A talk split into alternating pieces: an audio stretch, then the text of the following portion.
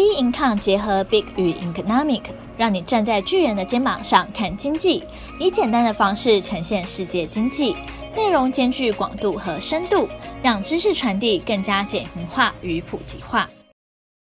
各位听众好，欢迎收听投资前沿新观点。今天由我们财经诸葛 David Chen 向各位听众聊聊面对强升息的隐隐之策。赶快看一下道琼斯哈，最低到这个两万九千七百四十点哈，啊，目前是已经跌破了这个之前的三万的这个支撑哈。那我们现在看起来，这个大家当然会觉得说，现在看起来是一个蛮空的一个氛围哈。那呃，到底现在后面怎么去看？然后现在应该什么样的对策？大概现在大部分人都在讨论这些东西哦。那前阵子其实呃，气氛上来讲，已经就蛮恐慌的哈，因为连续在这一个呃礼拜哦，包含前一个等于说前一个礼拜五的那个交易日哈，然后呢开始起跌，然后一直到现在，到现在呢哦，但。昨天晚上是有收一个呃下影线，看起来呢，在这个地方好像会比较有所支撑，但我觉得也不要太乐观。哈，为什么这样讲？就是说现在这个起跌的这个行情呢，目前看起来呢，哦，到底它是不是在这个地方会开始筑底？哦，其实不用太去预判。我的意思是这样，也不用，也不是说不用太乐观，但我也觉得不需要太悲观，也就不需要太去预判。因为事实上来讲，这个地方联准会之前就已经先预告大家，哦，它是比较偏阴的看法。这个是之前已经开始有这样的态势。当然，大家都会提到，就是说，呃，由这个报纸啊，哈，记者专专门跟 FED 啊比较有关系的这个记者开始爆出来，就是说联准会会提前啊，应该就是说在五月份一定会提高三码这个态势哈。然后大家原本市场在猜二两码或三码。那基本上，他后来是用三码的态势，然后当然这个当天哦，这个 FOMC 会议之后，他这个动作就是提升三码这个动作，当天本身呢，呃是没有一个跌的态势，但是礼拜四呢，就礼拜三嘛，礼拜三讲完之后，哦，反而是一个呃收红的一个态势，大家以为就是好像没事，好，当然不可能没事，也就是说在。礼拜四昨天晚上就是反映了这一根黑 K，然后把整个哦这个格局上呢把它改变哦改变。那现在是这样，就很多人会想说，那到底呃是什么样的一个状况？经济真的有这么糟吗？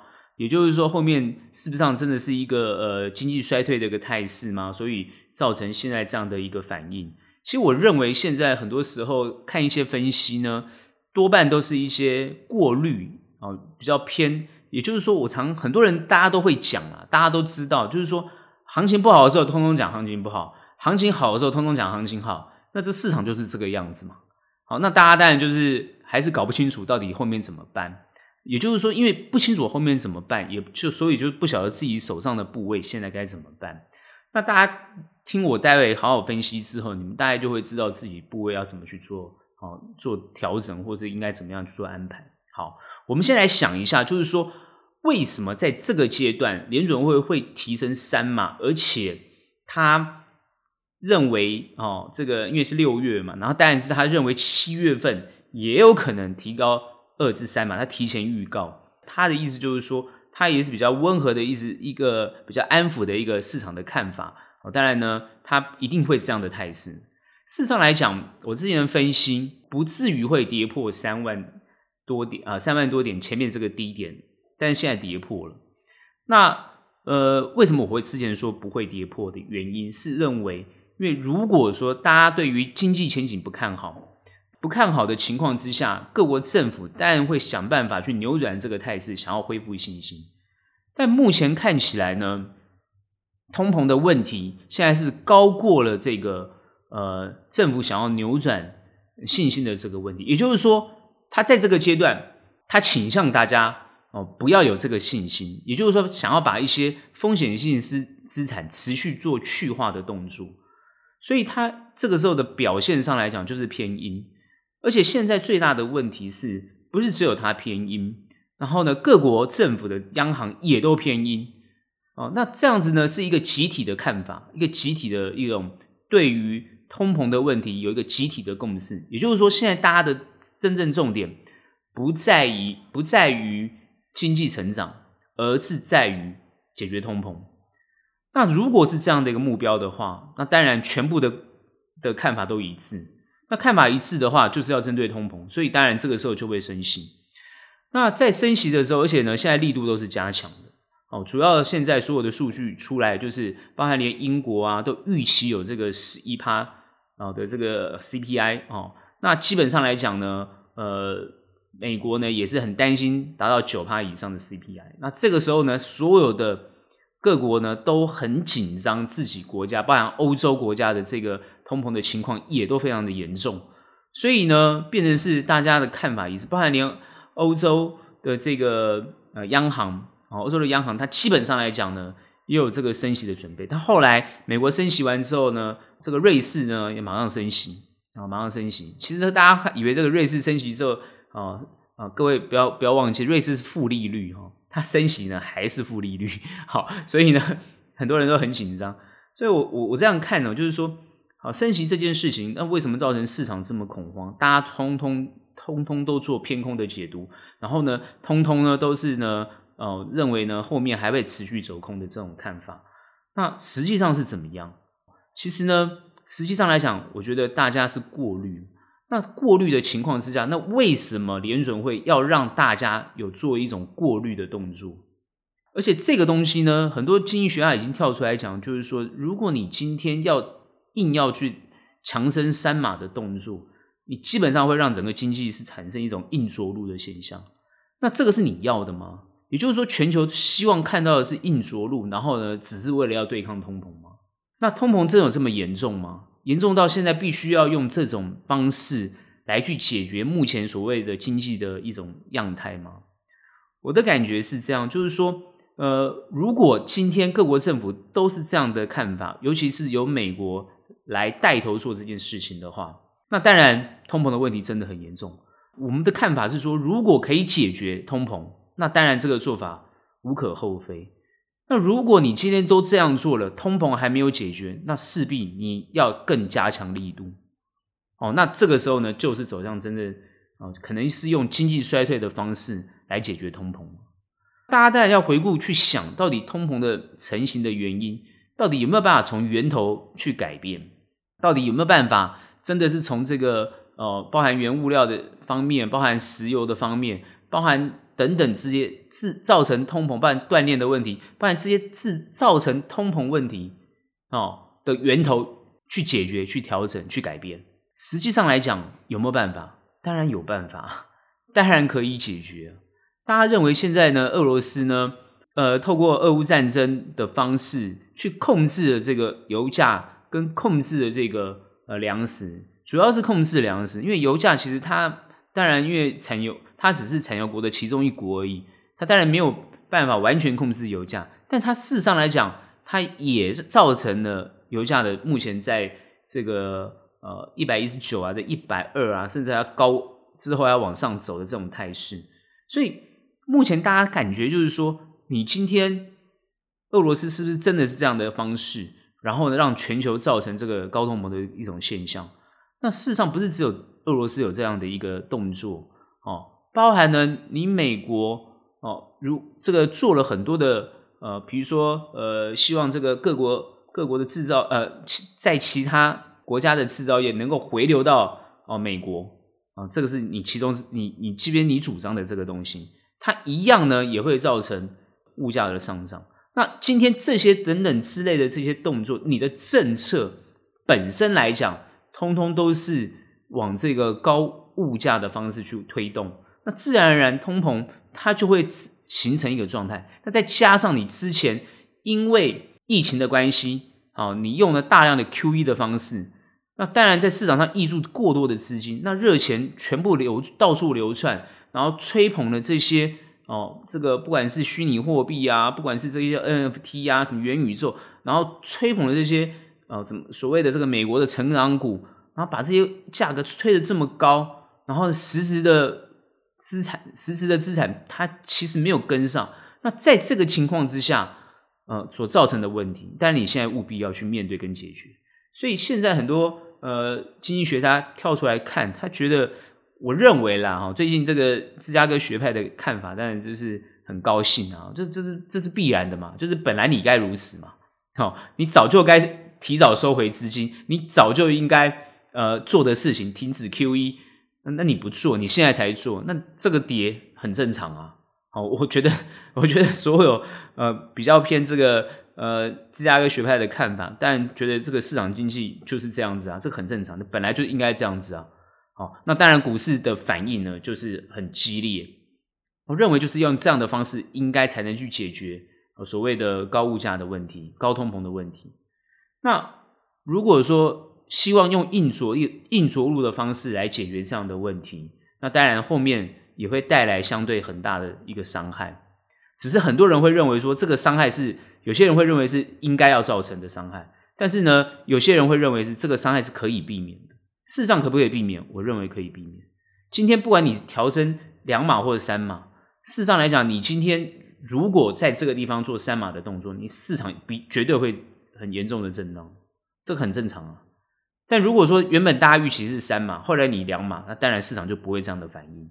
所以。我们现在看的就是，其实这就是一个所谓我一直常常强调，美国联准会的一个态度，其实是影响大家的一个看法跟判断。它其实就是这样，所以他现在说，呃，这个七月份两码到三码啊，那如果说他今天七月份是三码，那我看这个行情呢，看起来又要趴在下面哦。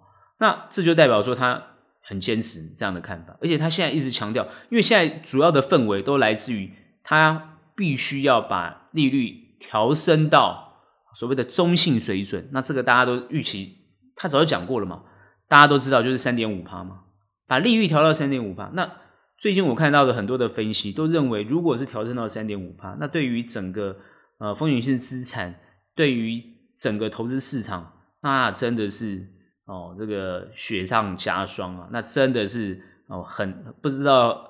哦，这个会跌到哪里去？我都很空啊，哈。好，那这样的一个看法是不是呢正确？哦，我觉得呢莫衷一是。也就是说，我们不予置评。我们比较看的是说，如果他这样做，那后面的对策是什么？也就是说，我们有没有办法提出相对应的、相对应的对策？就是说，你今天要这样走，那如果你确定要这样走，如果我们有没有相对应的对策？如果有相对应的对策，其实就不用太担心。哦，那当然。一定会有相对应的对策。所谓的相对应的对策，就是说，在现阶段来讲，我们必须要去看一个核心的想法，也就是说，经济是真的会走向一个衰退吗？你如果核心的对策要锁定在经济到底会成长或衰退，那我必须要告诉大家，经济会不会衰退，你要去看是大家希望它衰退，还是大家不希望它衰退。我认为大部分人都不希望经济衰退吧，也就是说。我们去观察这个疫情就知道了嘛。疫情走了两年多，那在这两年的期间里面，大家可以很明显的去看到，它从空转成多。那为什么？人心嘛。其实人心是什么？封城封久了，大家一个想法是什么？为什么要封？可不可以不要再封了？对不对？餐厅不去不去不去久了，你会不会想去餐厅？我们最近看台湾的状况很有趣哦，就是。这个指挥中心叫大家不要怕嘛，对不对？哦，这个呃，我们就是与病毒共存嘛。我看大家怕的要死，没人敢出门。但后来最近呢，你去看，大家纷纷都不怕了。餐厅也是人多，然后定位还是订不到。然后最近呢，很多地方都是人很多。那你想为什么？很多人讲说那是因为 小朋友打了疫苗，所以人都出来了。现在是其一的原因啊。但我觉得大部分是怎么样？心理的想法，心理想法是什么？闷了这么久了，好，那如果呢，政府也没有管控，那大家出去走一走啊，好，当然还有很多人会想说啊，反正现在呢已经啊可能达到这个三百万三百万人染疫了，哦，然后就是什么五颗星星啊，什么无敌啊，什么类似这种想法，那这个想法是不是就是欧美现在的想法？你去看现在欧美谁在戴口罩？我最近听了很有趣的现象，啊，在美国的朋友，哦，现在呢你在美国戴口罩，你会被人家歧视哦，真的啊，啊，美国一直都是这样子啊，戴口罩就是歧视哦。哦，他觉得你有病，所以基本上来讲，你到美国其实你根本不敢戴口罩。哦，所以欧洲大部分普遍都是这种现象，谁在戴口罩很少。为什么？就算你今天病毒再怎么样严重，大家受不了了嘛。所以经济的概念就是这样子嘛。你受得了经济衰退吗？我先反问大家啊，这个没办法，不得已，对不对？好，这物价就很高，我们就买不起，所以经济就让它衰退，这叫屁话啊！你今天再高的价钱，你要吃饭要不要？你你要不要生活下去？你要生存下去，你就要花钱，就这么简单呢、啊。所以你看那个原物料上涨啊，什么水、什么电价、什么什么油价上涨，再贵你也会买的，你也要买啊，你也要买单啊。美国人现在就是也是相同的状况啊，再贵他也要买单啊，他只是会。会会喊而已，会不爽而已。可是你难道不加油吗？再贵你都要买单吗？所以通膨就是这个问题。物料物价有没有涨？真的涨？是不是人为操控？有人为操控因素。所以基本上来讲，大家主要为什么要让它硬着陆，就是要打这些人为操控。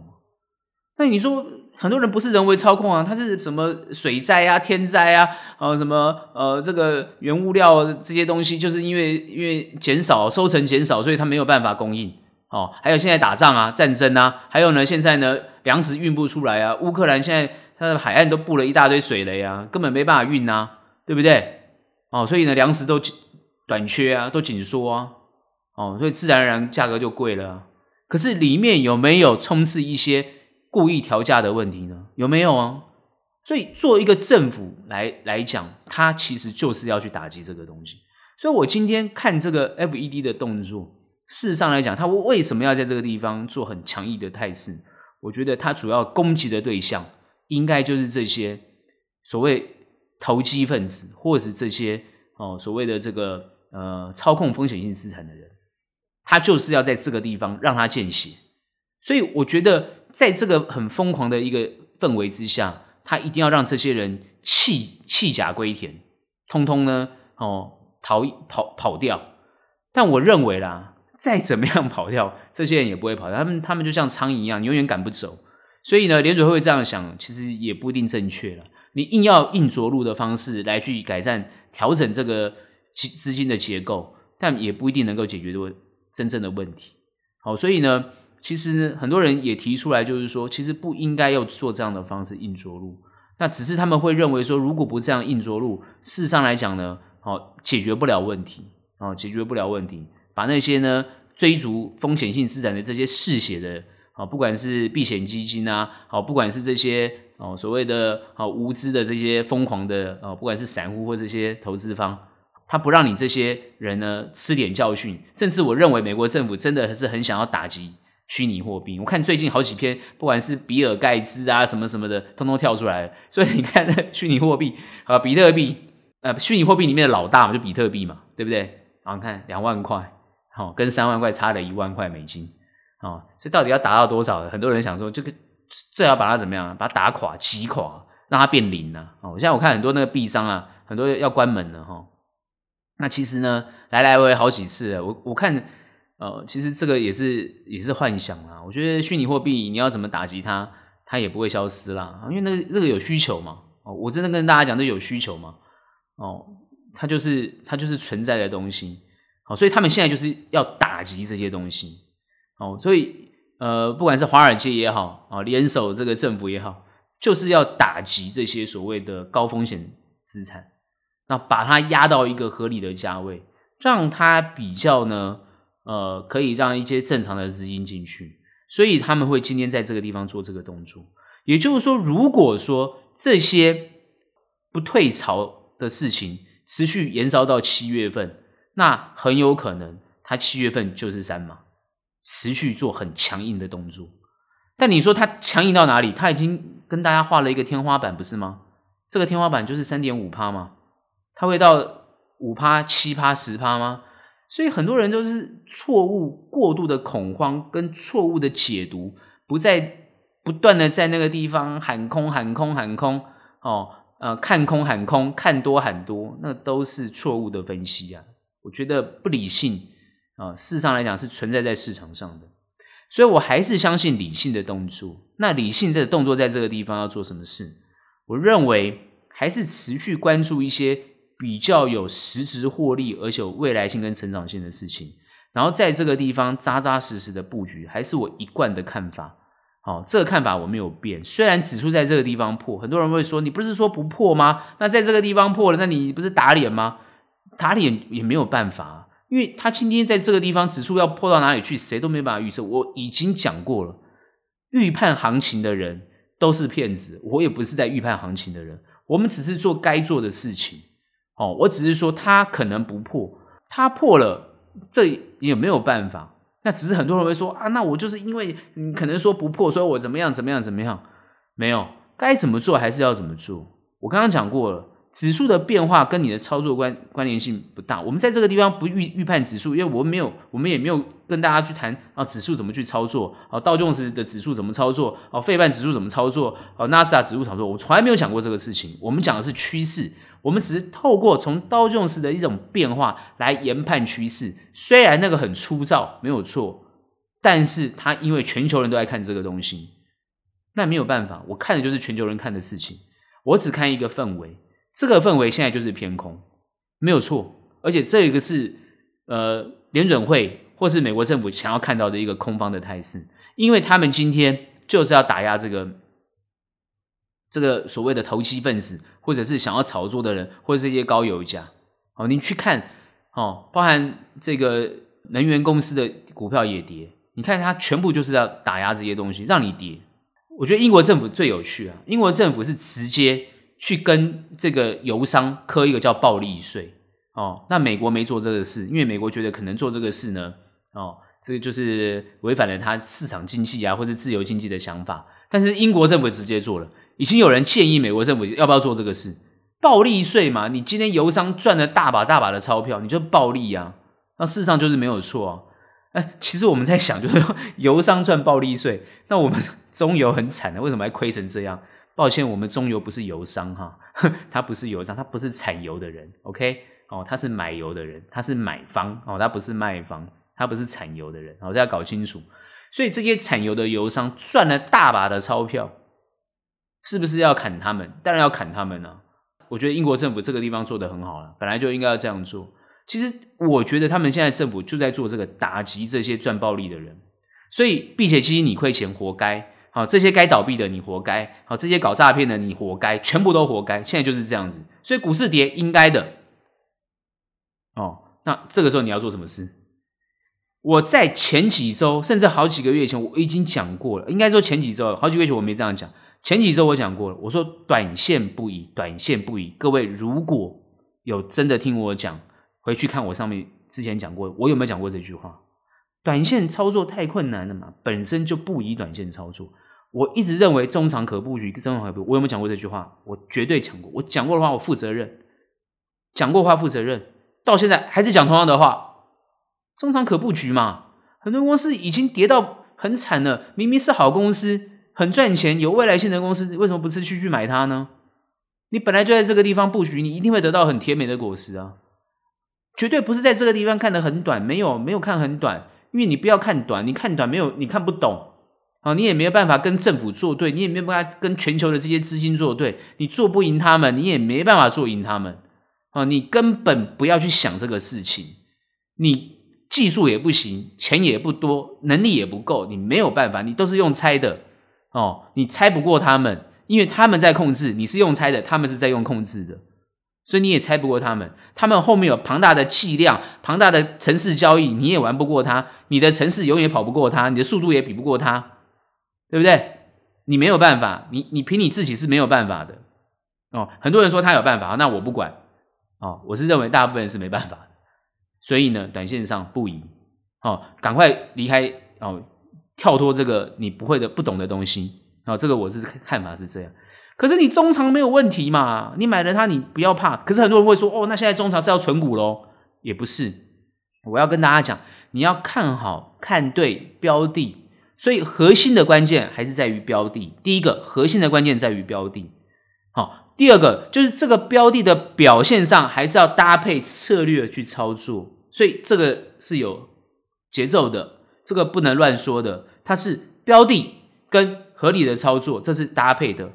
所以很多人会说，那到底要短呢，还是要长？我刚刚讲过，它就是策略，你要搭配策略操作，你还是有办法获利。啊，我跟大家讲，在这个位阶上，我们中长的部位当然会有这个，有些部位是套在这个地方是没有错的，可我不认为那叫套。好，我们有很多的方式可以去把它调整到好的位阶上。事实上，它不叫套，因为你资金部位准备够的话，它不会有套的问题。但是呢，你今天在它反弹的过程当中，它会表现的会比你想象中的好。所以在反弹的位阶上是一个最好的获利机会。事实上，这样的行情，我们常常讲，跌的越多，它弹的越多，就是这么简单。哦，这台跌越多，弹不是说弹弹的越多，很多人说哇，弹的越多是要怎么样？要突破前面的所有的均线嘛？抱歉，好，这边要跟大家解释清楚，它不是弹过所有全面全部的均线，它叫反弹，它不叫涨升，哦，涨幅的升不是这样子，它叫反弹。既然是反弹，它都会有节奏性的，到一个部分之后就会力竭，反弹之后会力竭。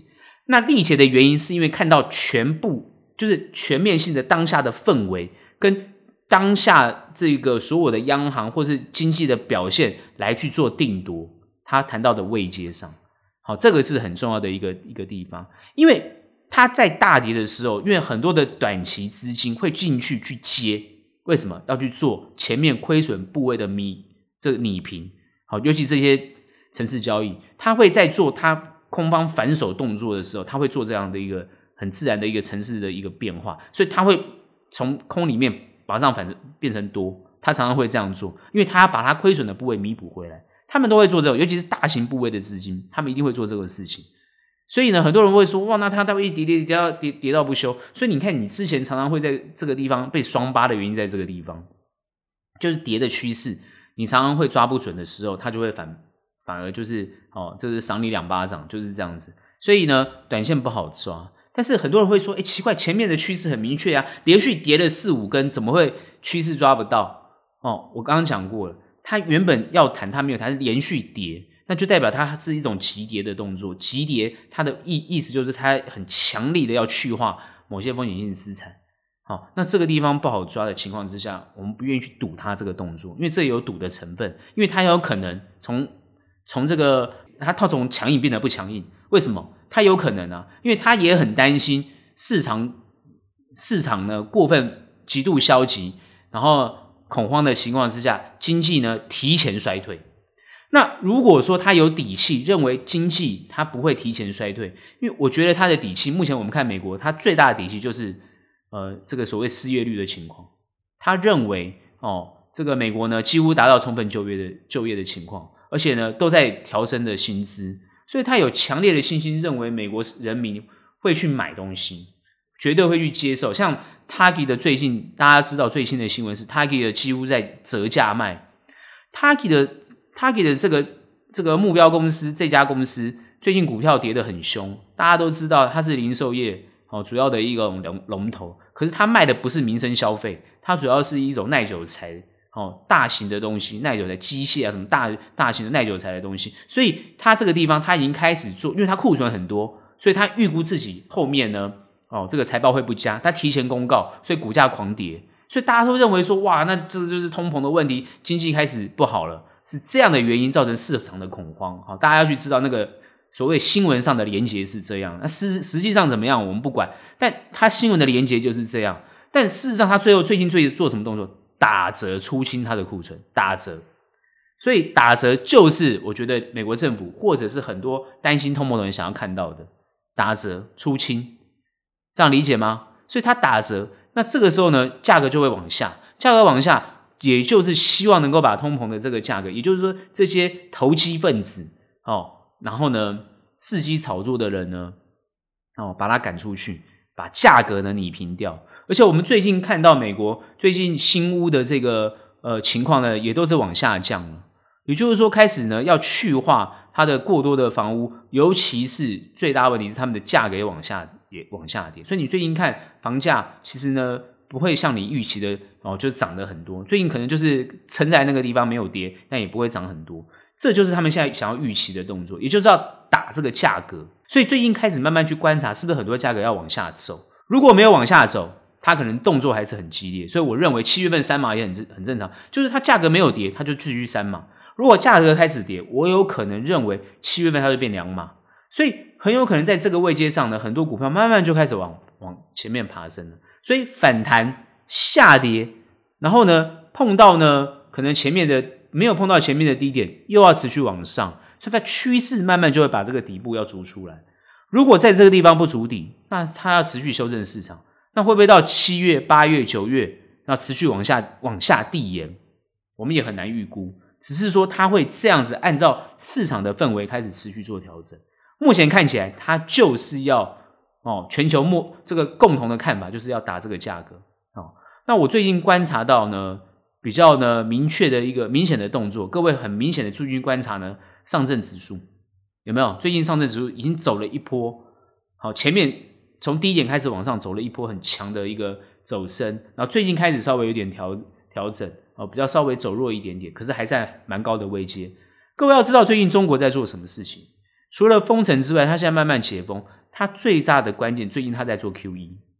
所以市场现在要知道一个状况：收资金、升息，很明显就是呢，不想让市场热钱太多。但是如果市场有资金呢，它马上气氛又都回来了。所以呢，这个呢，当然都是两面刃了。但我认为。好，除了看中国之外，你就看日本持续在做 QE，所以全球现在只有两个，哦，这个经济体很大的经主要的经济体都在做 QE 的动作，所以 QE 啊还是万灵丹呢。哦，所以呢，如果说经济真的要衰退，如果经济衰退很明显的呢，哦，不管是让耶伦啊，或者是鲍尔都看到明显的经济衰退，那你认为他下面一个动作是什么？如果他没有其他的工具，那各位认为他下一个动作是什么？哦，这个呢，答案呢，你知我知，所以呢，不用太恐慌。我的意思就是说，不用太恐慌。如果好的公司在这个位阶上，你不用太恐慌，反而是你捡便宜的最好时机。所以我还是认为捡便宜是一个在这个位阶里面最好最好的动作。但是不要因为很多公司你觉得它便宜你就进去，它通常呢，哦，这个呢，并没有未来性，哦，也没有成长性，更没有业绩性，这些东西都不能挑。哦，你不要挑一些有业绩，但是它就是呢，哦，这个反正都很固定的，这个没有什么意义，这就是所谓大家所谓的存股对象，那个没有意义。好、那你不要挑一些那个成长，哦哦，这个什么要飞到外太空去，我最近看有些股票都是在炒外太空的，我觉得呢，这也没有没有必要呢，啊，去讲的那么夸张，因为我觉得最近那个马马斯克说他们要做这个月薪计划哦。那这个世界的全世界人家移民到月薪嘛？这这简直是啊，我就觉得太远了啦！哈，像前阵子的元宇宙，现在谁在谈元宇宙，对不对？而且最近跌得很凶，都元宇宙。所以我就跟我跟大家讲，很多事情讲得太远都没有意义。所以呢，很多股票现在在这个位阶上都被呃打得很惨。那其实呢，都是很好的可以去切入的一个公司哈。我觉得呢，捡便宜的这样的一个看法，呃，可以参考一下。巴菲特的思维，但是不一定要参考他的一些标的，我觉得不是他的标的，而是可以参考他的一些思维，然后呢，去怎么去选一些好的公司。市场好的公司很多，那在这个地方呢被误杀，哦，其实是可以捡便宜。所以呢，捡便宜的时机，好，我觉得好好去看短线操作呢，或者这种极短的操作，我就非常不建议了，因为你还是会看不懂，然后后面的行情会不会往下？哦，我不好预测，也不能研判。我只在这个地方呢提醒大家，风险还是会存在。这个地方呢，绝对要有极大的风险意识。哦，风险意识一定要保保持，然后一定要冷静，不要恐慌。哦，我觉得没什么好恐慌的哈。然后呢，经济呢会不会衰退？我认为大家的共识，如果是不希望经济衰退，那经济就不会衰退。如果大家的共识就是希望经济衰退，它就是会衰退。哦，所以恐慌就是会造成哦不理性的东西产生。那不理性东西产生，通常都是会让你亏钱的哦。我这个地方还是特别强调，在这个地方要避开这些问题。这是我们对于美国美股的看法。我们来看，赶快看一下这个台股哈。这个地方呢，我们台股会讲的比较多一点哦，因为刚刚透过我们看美股的动作哈，因为刚刚已经讲过，就是美股呢，基本上来讲，以趋势来讲呢，现在就是一个呃强升息，然后呢硬着陆这种态势。那当然，台股呢，在这个位阶上来讲，看起来表现的是比美股稍微好一些哦。然后，尤其呢，今天呢，哦，虽然最低跌到呢一五五七啊，一五五七三嘛，哈，但是会留一个下影线，而且跟前波的这个低点呢，事实上来讲呢，还没有哦跌太多。但是因为美股已经破了，所以呢，台股呢会不会破呢？这个地方也很难说。正常来讲，应该是会破。所以呢，在指数上来讲呢，大家也不用太乐观。但基本上来讲呢，虽然连续跌这样的态势，趋势但已经很明显。我们怎么去看？其实基本的想法呢，还是跟呢美国股市呢是一样的看法啊，一样是挑选好的公司，在这个地方好认真去布局，这个看法真没有变。我看我的台我对台股的看法是没有改变。那指数既然不预估，我们就要看它后面会怎么走。那你要去想啊，哦，台股为什么在这个位阶上的表现呢，会比跟美股不大相同？虽然有点像，但不呃不同的氛围在里面。台股一直都是呢，哦，我觉得美美国股市基本上它是一个比较自由、哦比较放任的一种态势，让市场的机制呢，哦去自自然的管控。可台股很很明显的感觉出来呢，是一个很明显的政府在后面呢持续观察跟动作的时候。那之前我有讲过。呃，上一周我已经讲过，我说哦，台股啊，这个政府几乎没没最近都没什么在关注它，然后让它自动驾驶。那现阶段呢，虽然自动驾驶，可是在这几天我们看到有一些琢磨的迹象在里面。也就是说，其实台股在这个位阶上来讲，慢慢慢慢的，它有一些琢磨的迹象。哦，就是政府有一些琢琢磨在里面呢，把这个盘有点稳固的态势。哦，除非国际股市跌太多，不然呢，台股呢基本上来讲会稳在这个地方。好。那为什么这样去做研判？主要是呢，呃，我们国内的市场啊，包含国内的资金，包含国内的在看待国内的这个产业的时候，都有一致性，一致性。也就是说，台湾现在哦，包含科技业哦，输出到全球，然后呢，包含做赚这个外汇哦，增加外汇存底。那因为台湾这个是一个哦，很明显的是一个岛国的一个态势。那在一个岛的一个概念的话，它基本上来讲，通常它都是一个需要哦，等于说呢，呃，外销，然后赚外汇，然后呢，去换成这个呃，等于说呢，外币，然后做进口的动作。因为我们本身内需不是不是呃市场没那么大，那关键在于呢，我们要发展，那就必须要呢外销。其实亚洲国家多半都是这样，因为本身资源上来讲呢。没有大到一种程度哦，无法自给自足。那当然，以中国这么大的一个一个一个情况，它当然是有办法。但是很多呃，但他们比如说针对他们高科技啊等等之类，他们还是需要跟其他国家做一些合作。好，那重点来，台湾现在在这个位阶上来讲，我们必须要去思考，就是它到底有没有被投资的价值。我就反问各位一个很简单的道理：以台湾现在的这些科技产业来讲，到底有没有投资的价值？我先不谈台湾的传产业。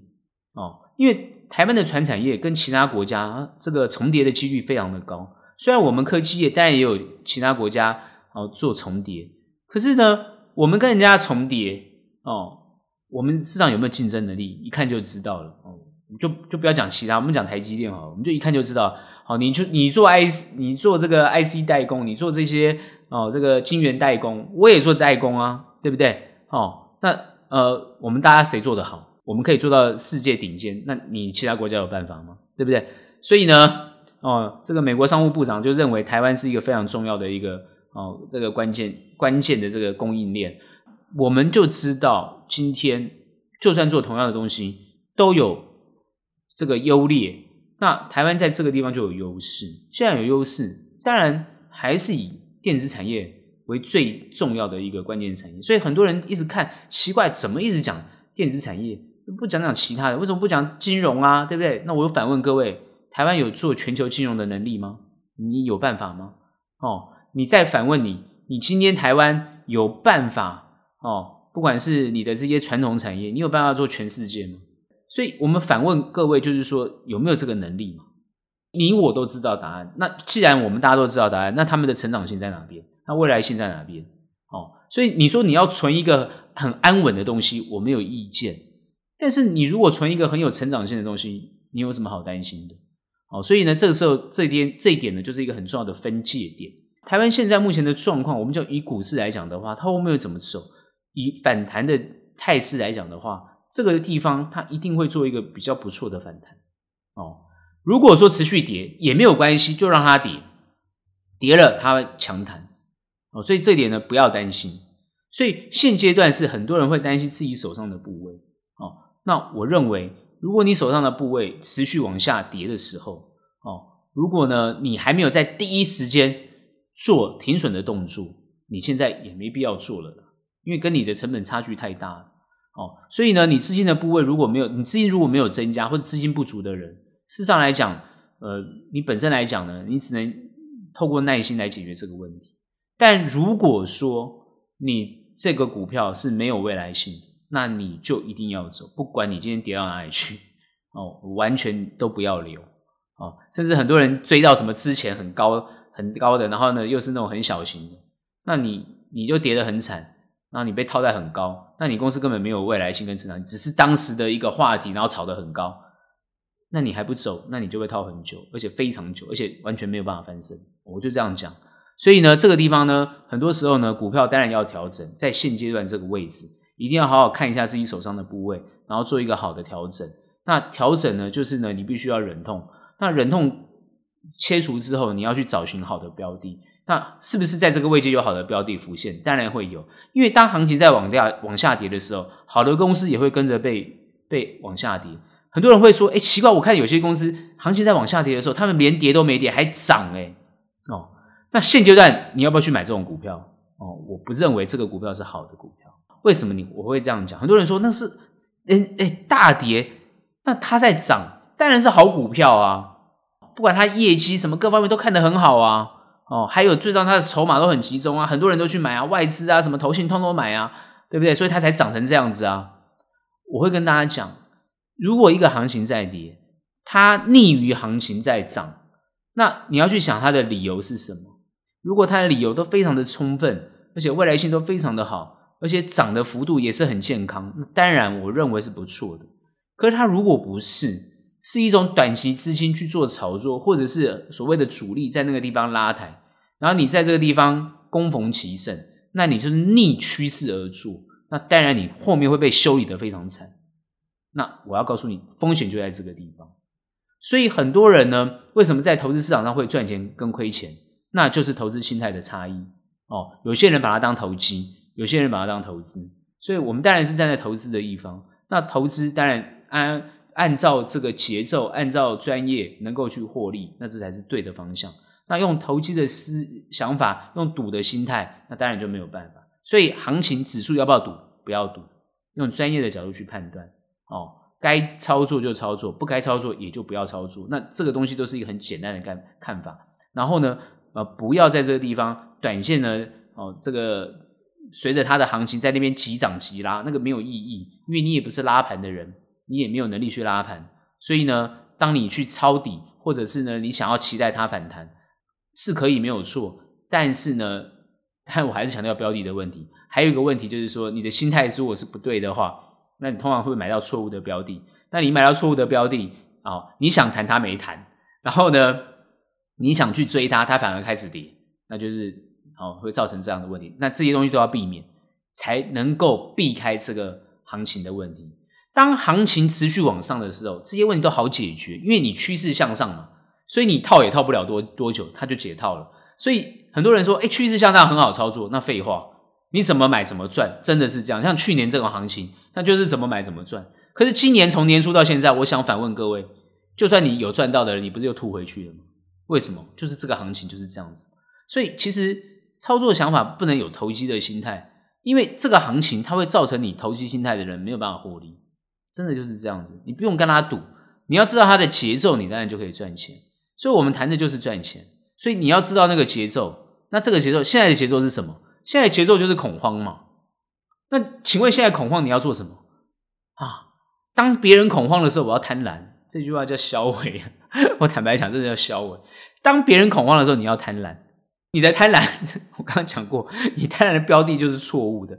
你贪婪的标的，比如是指数，那你贪婪的话，你这是被修理。不要贪婪，要冷静啊，不是贪婪。当别人在恐慌的时候，你要冷静哦。当别人在这个贪婪的时候，还是你要 冷静。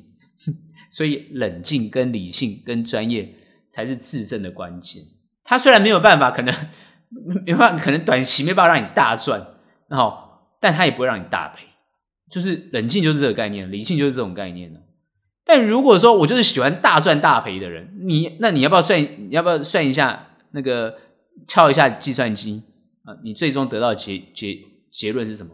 那不就是零吗？因为大赚跟大赔哦，那相抵之下不是就是零吗？所以基本上的概念就是这样，就是说呃，我们用专业而理性的去判断这个这个走势，然后怎么去操作哦。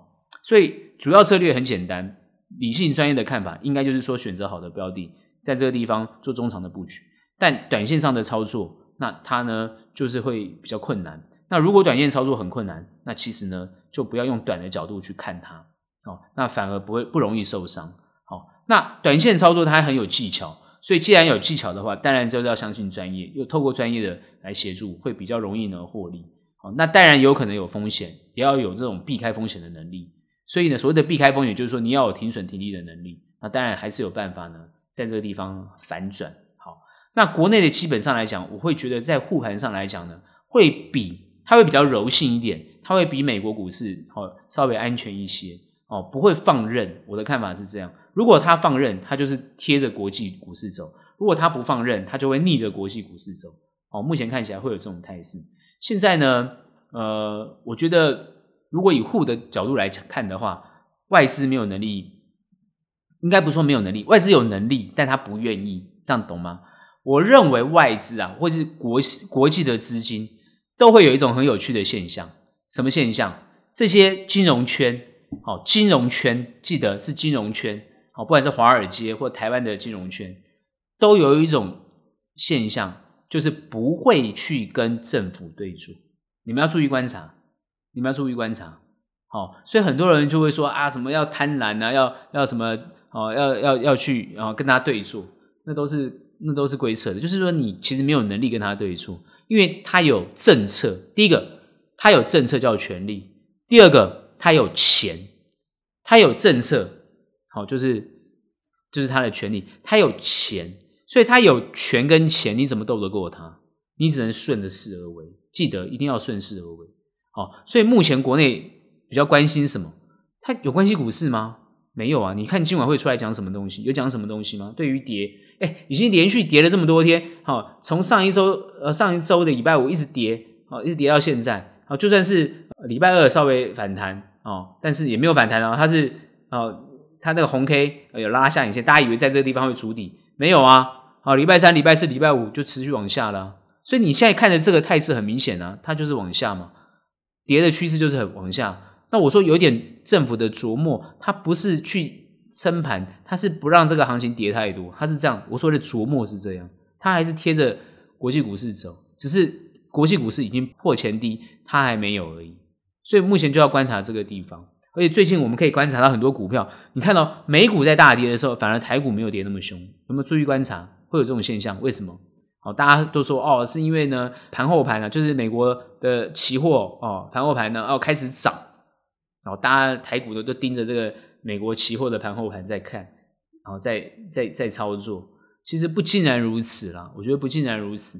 主要就是说，很多时候呢是台股自己本身啊，好特殊性，就是自己本身的这个操作操盘或者思维上的特殊性。但是通常你看它尾盘不是又开始贴近外国股市了吗？不就是这样子吗？哦，那主要现阶段很明显的看到，就是因为我们台湾也没有印钞的能力。台湾本身是没有印钞能力哦，哦，我们跟这个美国啊、大陆、日本是不一样的哦，请记得，我们台湾没有印钞能力哦。台湾台湾其实呢，还是要有一个黄金的储备量哦。那台湾基本上还是比较属于温和的走势哦，所以呢，它会控住这个行情哦。最近你去看这个杨金龙的政策，虽然我们这个台币升息半嘛哦，升级半码也不敢跟美国贴得太近，但是美国升它还是会调整。哦，主要就是也是担心通膨，不过因为台湾的通膨率哦，其实呢是非常，就等于说没有那么高，不是说非常低，就是没有那么高啊。最可是最近各位已经有明显的感觉到，不管吃饭啊什么哦，这个加油啊，那个钱都增加了啊，很明显的感觉到。但是你只是感觉到，各位，如果你待美国，你不是只有感觉到，好不好？你是真的觉得好像在割血割肉。那你如果在韩国，你还是一样割血割肉。那日本其实还稍微好一些，但是日本也是慢慢慢慢哦哦，这个有在增加中，因为日本在印钞，所以它的物价呢，其实呢哦，因为基本上来讲会还是会比较哦稍微高点，可所以很多人会讨论跟我讨论说，哎，奇怪，为什么日本在贬值？日本透过这一次它日元的贬值，很快的把它的日本的汽车销到其他国家去哦，蚕食鲸吞哦。而且现在很多国家人都觉得日日元跌嘛，对不对？而且日本很快要开放这个机啊，不知道已经确定开放没有？就是它的这个旅游，好，然后呢，呃，日元很多人赶快去换日元，有没有换日币？哦，想说日元现在很便宜哦，贬值，赶快去换，是之后可以去日本呢，哦，去玩的时候去血拼啊，所以你看，大家都是这种想法，所以日元就持续在做贬的动作。日本它本身是有这个哦，这个因为它的这个通膨率不高，所以它现在一直想办法呢，哦，还是在做 QE 量化的动作，所以它它你看它最近的这个表现啊，就会比美股还要强哦，所以亚洲现在就是呃日股跟这个。呃，上证哦，这个陆股哦，两边是最强的。好，那我们台湾现在就就是还没有还没有走出这个美股下跌的这种风暴。那在现阶段来讲，现在就是还是会贴。哦，那政府我觉得在这个地方呢，他会琢磨，所以各位不要看太空哦，这个地方不要看太空。那尤其是呢，这个地方可能是一个很好的切入时机。哦，所以呢，我几几周前已经谈到好的切入时机，很多朋友都会说，诶，我现在那时候切入之后，诶，套住了或等等之类的。各位，短套不叫套，哦，短套不叫套。可是很多人会说，诶，我短套很久。各位，短套很久了吗？一周、两周还是三周？那这个叫久吗？你如果都是中长，这个叫久吗？所以这个不叫久，好不好？这就是刚好。哦，那那反而它跌都是便宜的便宜的机会，所以不要用这种。看法来觉得说，诶，你是对的还是你是错的啊？你是准的还是不准的？那其实准不准，大家自己用眼睛看就知道。我有讲过这个行情会强升吗？不会啊。我有讲过这个行情哦，是不是被压盘？我有没有讲？这些我都讲，都可以印证。对于盘势趋势看法都可以印证。哦，只是很短的，我没有办法抓得那么清楚。所以我认为会弹的时候，它没有弹，反而跌破，这是事实。因为太短，没有办法看得很清楚。这个地方，因为它短期的这个气氛太恐慌，它就会急跌。这个地方很难去去抓，但是趋势上不会看太出，它一定会在这个地方筑底之后往上走，没有错。会压，所以它还会再跌，然后再涨，企图往上攻。因为我刚刚前面有讲过，经济复苏是所有人所的共识，也是全球政府的共识。没有人希望经济衰退，没有人。两年的疫情被大家已经非常痛恨了，所以现在就算有疫情，也没人想理他了啦。讲难听就是这样子。最近我看那些哦谈到这个疫情很严重的人，都没有人想甩他了。大家持续的就在路上走，持续去吃饭。哦，虽然会戴口罩，我亚洲人比较，我们台湾人比较有自律，都还会戴口罩。但是大家认为戴了口罩就是有一定的防范。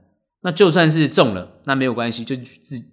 自自主隔离，好，就把它当感冒。我觉得真的就是这种感觉。所以前阵子有人讲说：“哎呀，不能把新冠当感冒，不能把新冠新冠当感冒。”后来发觉这这两种已经没人讲，有人讲了吗？没人讲，对吗？为什么？为什么？因为全球的共识就是这样，没人在管你新冠的嘛。你去问问欧洲人，还管新冠吗？啊，你去问问亚那个亚洲人，还在管新冠吗？除了中国之外的其他国家，谁在谈新冠呢？对不对？不要在那边鬼扯了，我真的觉得不要再鬼扯新冠了啊！什么多恐慌多恐慌，你要把别人吓到哪里去哦？所以现阶段大家就是该恢复正常，恢复正常，生活就是走上正规正正正规，该上班就上班，不要在那个地方谈远距，不要在那个地方呢。所以这前阵子我是非常支持这个马斯克讲的，对不对？还有员工在那边，我知道现在美国员工跟台湾很多人。都还是持续觉得要有找那个有远距的工作，到现在还是这样想，因为大家大学刚毕业，对不对？哦，想说呢，大学都可以远距的，那我我我去工作也要远距，哦，那你去找这种远距的工作，你看看台湾哪些公司想要给你远距的工作机会？哦，有啊，台湾科技也很多，现在已经都慢慢要规定上班的啦，还在远距，远距怎么管理？非常难控管嘛。远距当然有些人是很积极。因为他个案该交的他就会完成，可是有些大部分都是混日子的嘛。你去看看你学校的讨论的有多少人在打混摸鱼，有几个在做的？五个人一个小组，只有一个在做，四个人在混，对不对？学位一样拿到，那谁要当那个冤大头啊？谁谁要当那个冤大头？